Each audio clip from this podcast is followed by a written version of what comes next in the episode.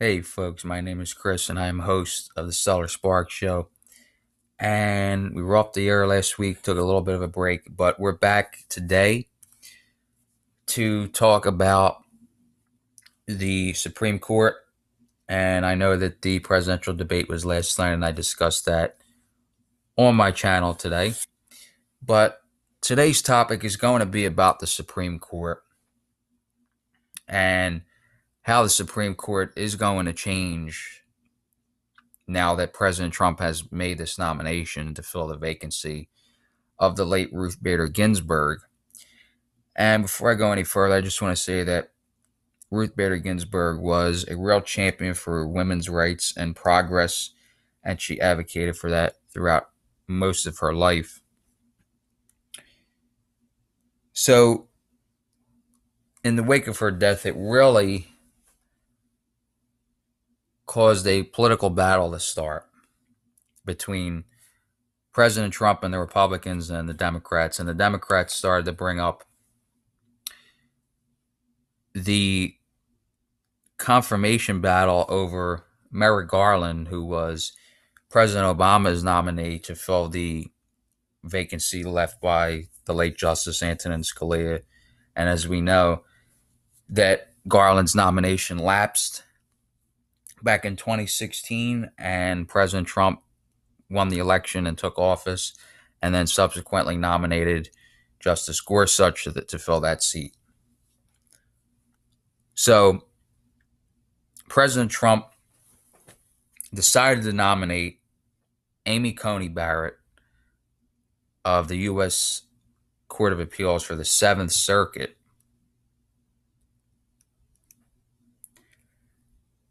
And the president derives this authority from the Constitution in Article 2, Section 2, Clause 2, which is known as the Appointments Clause. And that's where the president derives his appointment power. And the clause also allows the president to nominate and appoint officials with the advice of the Senate. And it's that's very important because each nominee really should be thoroughly investigated and vetted based on their credentials and that alone. And many will say that Amy Coney Barrett will allow her faith to get in the way of her rulings. And I couldn't disagree further. And she said that. She said that she will be and I'm paraphrasing, that she would be impartial and fair for the American people. And she has a an extensive record in academia and as a as a jurist as well, as a judge. So I wouldn't doubt it, but the Senate definitely should thoroughly review it and come to a determination. But a little bit more on Barrett, Judge Barrett. So she's a devout Catholic and has seven children. She also was a law professor at the University of Notre Dame and an extensive career there. And she also clerked for the late Justice Antonin Scalia and has a similar ideology. So, something of note that is important has to be the divergence between Justice Barrett's, excuse me, Judge, soon to be Justice Barrett, and Justice Ginsburg's two ideologies.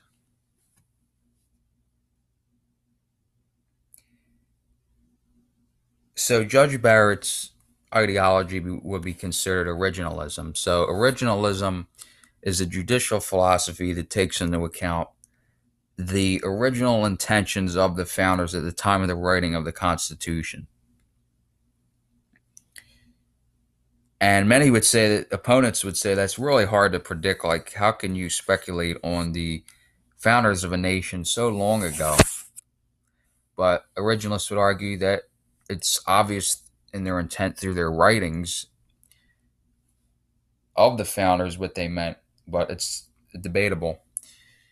So that's really the ideology, and also she's tends to be a textualist, which means that the rulings derive from the text itself and what it means in terms of that objective standard and not any other interpretation.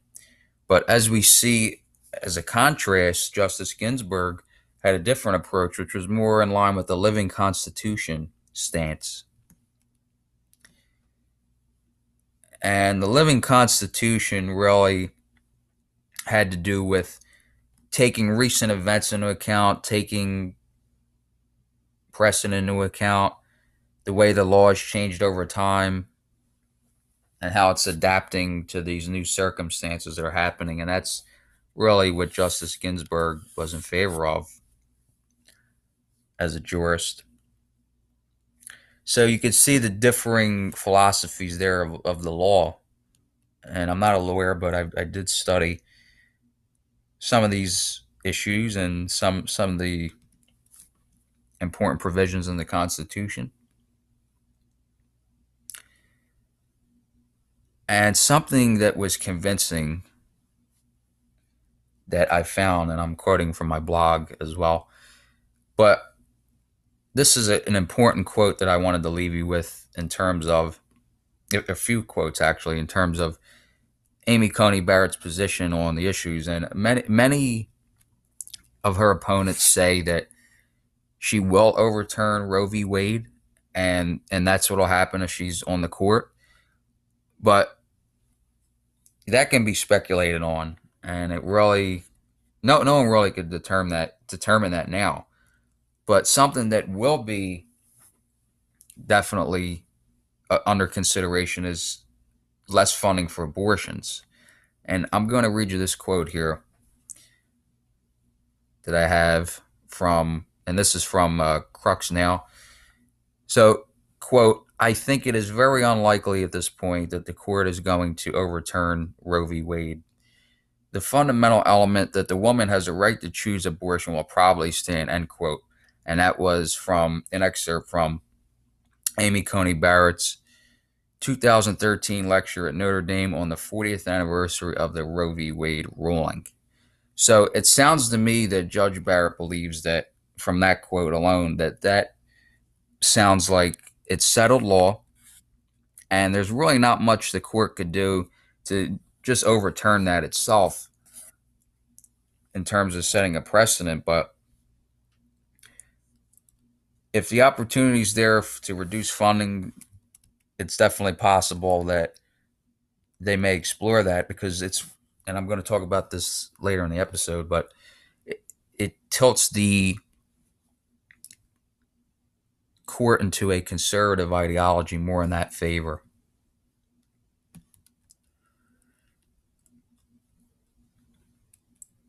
So, moving on here. So abortion would stand in terms as of now in terms of its constitutionality of the of the woman's right to seek those services. But it's definitely going to change a lot of things on the court eh, going into the into the future. This appointment of Judge Barrett is going to change many things. So many people worry about the about abortion as well as religious freedom, among other issues. And this appointment's going to tilt the, like I said before, the ideology, ideology, ideological. Excuse me, that that word stuff. Ideological balance of the High Court. And it's going to tilt the court more to the right. And as we know, John Roberts, the Chief Justice, tends to be the swing vote in many of the cases, but it's going to shift to the right, and Judge Justice Kavanaugh will now be the swing vote in terms of these cases. But a fact that I had in my blog with, was that historically, since the 1960s, this will be the first time that the U.S. Supreme Court, I said, will not be balanced with a conservative to liberal ratio. And also, not since the 1930s was there a conservative majority on the Supreme Court. So this means for the first time in about 100 years, we're seeing a significant shift in the Supreme Court. And we may not see it shift again for a long time. And many of these justices serve for 30 to 40 years and serve for life. So they definitely have an influence in terms of the issues, in terms of policy, and in terms of determining what laws stand, what laws are constitutional, and what laws are not.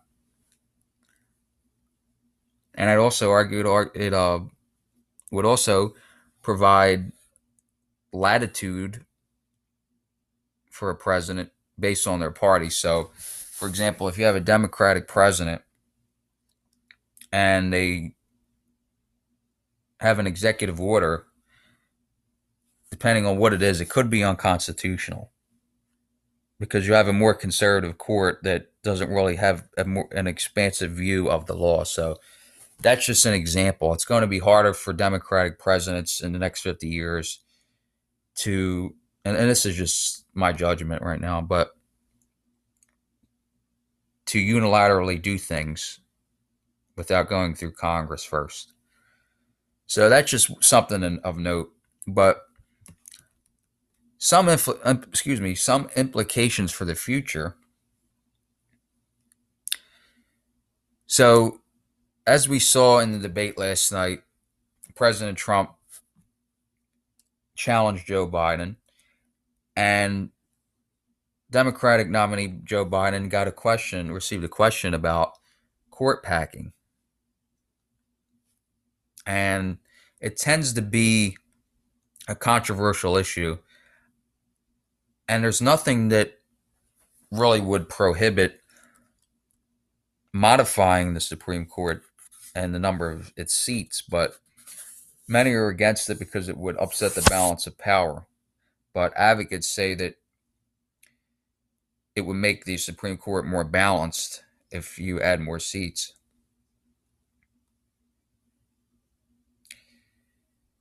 The Supreme Court's number of seats is set by Congress, set by statute now, but it can be modified, I believe, by Congress as well.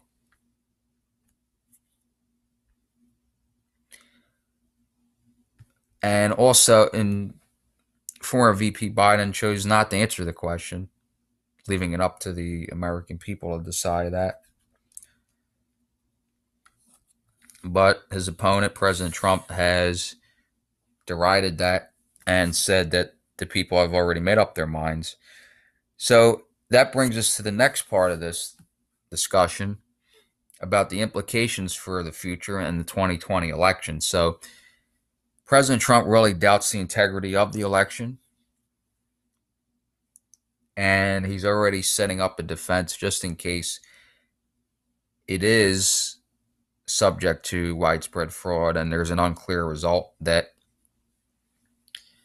he has a defense to it and he is going to appoint a judge just in case this election goes up all the way up to the Supreme Court.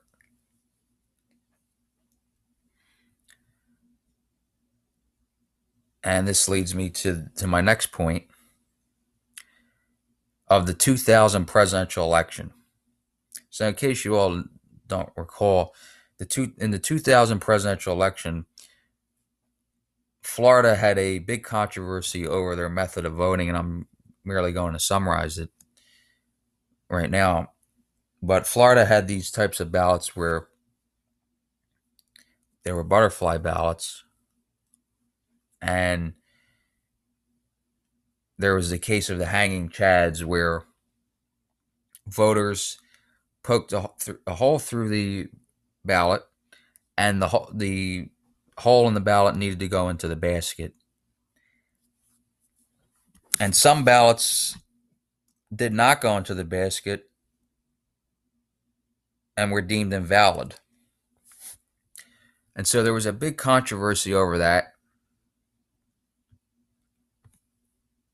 And then it was so close that Florida needed to go to a recount.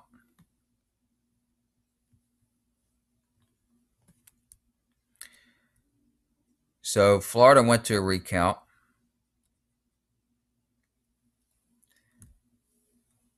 And then after the recount,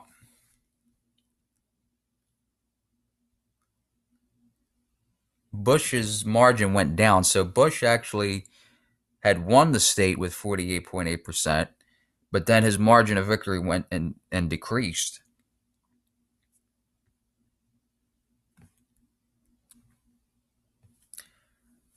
So and that was that was mandated like they needed to do that because it was so, the margin was so small and they needed to determine a winner at that time.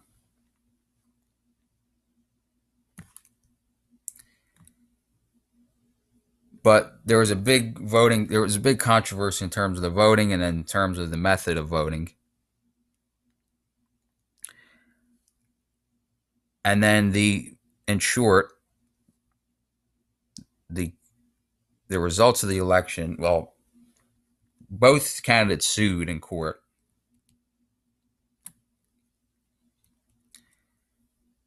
And then got a writ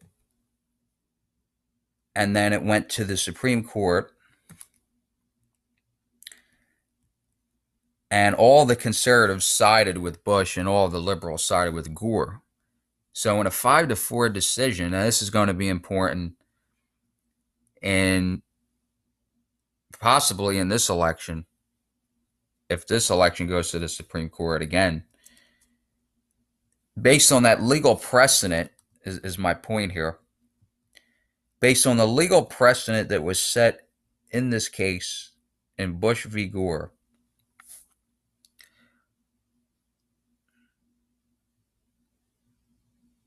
It's important to note this because this, like I said, sets the precedent that a statewide recount would violate the Equal Protection Clause of the 14th Amendment.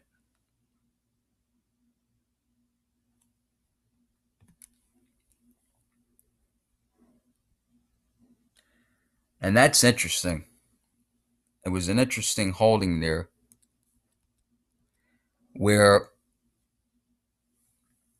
the manual recount was deemed unconstitutional as well.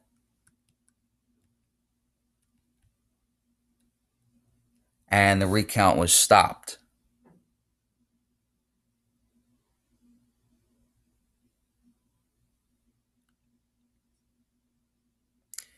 So many said that had there been a statewide recount, Gore would have won, and I have to disagree with that. I have to dispel that. Bush would have won either way if there was a statewide recount or not. Bush would have prevailed.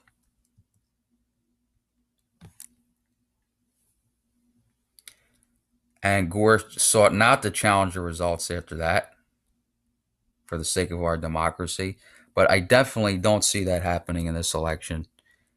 If there is clear fraud or if something's not right, if there are some shenanigans going on, I could see President Trump challenging the results. And then what happens from there is uncertain. Because we, we've never had a crisis like that in the past.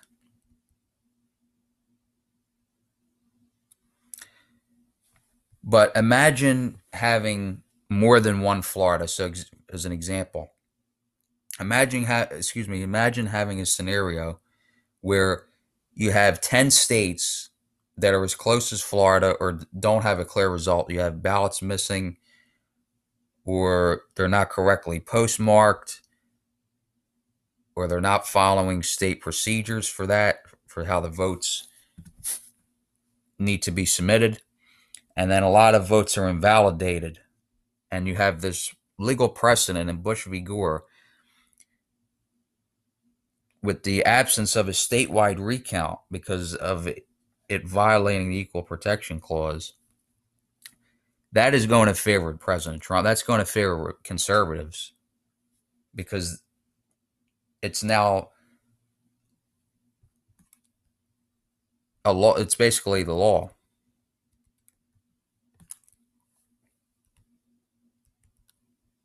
Whatever is determined by the Supreme Court is important to setting that precedent for what is going to happen in the future. And this is one of the few cases that does this. So I think this is going to be referenced if we if it does get to that point. This is something that both sides are going to have to take into consideration.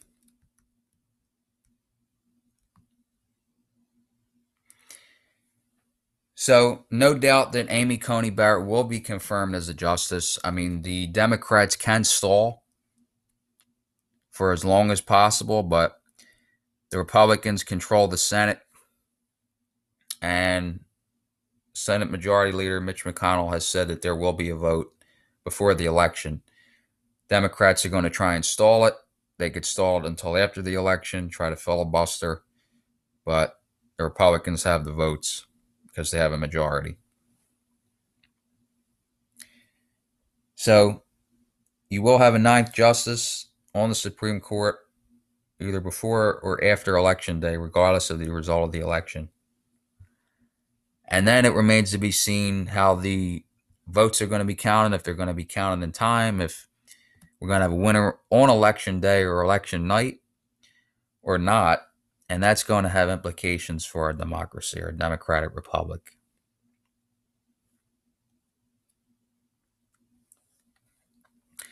And whatever happens, we hope that we're going to have a peaceful transfer of power. And if the result is clear, I don't doubt that whatsoever. Otherwise, it will have to be settled by the Supreme Court, in my view. So that's really all I have and all I wanted to let you know today about this issue, about this topic. So I'm interested to hear your thoughts and let me know on the channel or on social media as well at Stellar Spark Studios, and I'd be happy to engage in that dialogue with you. But that's really all I have for today, and I hope you enjoyed listening. And thanks for listening to me and staying with me throughout this. I appreciate that. And consider supporting the podcast as always, keeping this podcast going, keeping the channel going. It's much appreciated, all your support. So we're going to leave it there. And there will be some more presidential debate soon. And the election is under 40 days away, so your vote matters and make sure to make your voices heard. And I'll keep discussing the issues in the lead up to election day. Once again, thank you. And my name is Chris. I am host of the Stellar Spark Show, signing off. Until next time.